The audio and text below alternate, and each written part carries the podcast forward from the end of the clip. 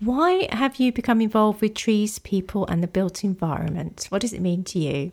Well, I was asked to chair a debate, and Tim Gill, who is a researcher in designing cities for children and is bringing out a book um, in the next few months, early 2021, um, was invited to speak. And I thought it would be really interesting to have Tim and John Burke, who's a councillor in my local authority of, of Hackney in London. But what's interesting about John is that he is part of a huge program to plant thousands of trees in Hackney.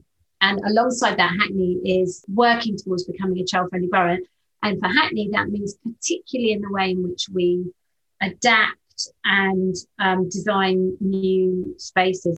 To have those two speaking together would be really interesting because sometimes you come up against the sort of challenge of um, what's more important here? Is it that saving that ancient tree, or is it that we we really shift the way in which we use these spaces? And I don't know what you think, Sharon, about that issue because sometimes that means the ancient tree might have to go, but but how do we balance that with? I think we have to balance that with people. We can't rebalance that with cars, right?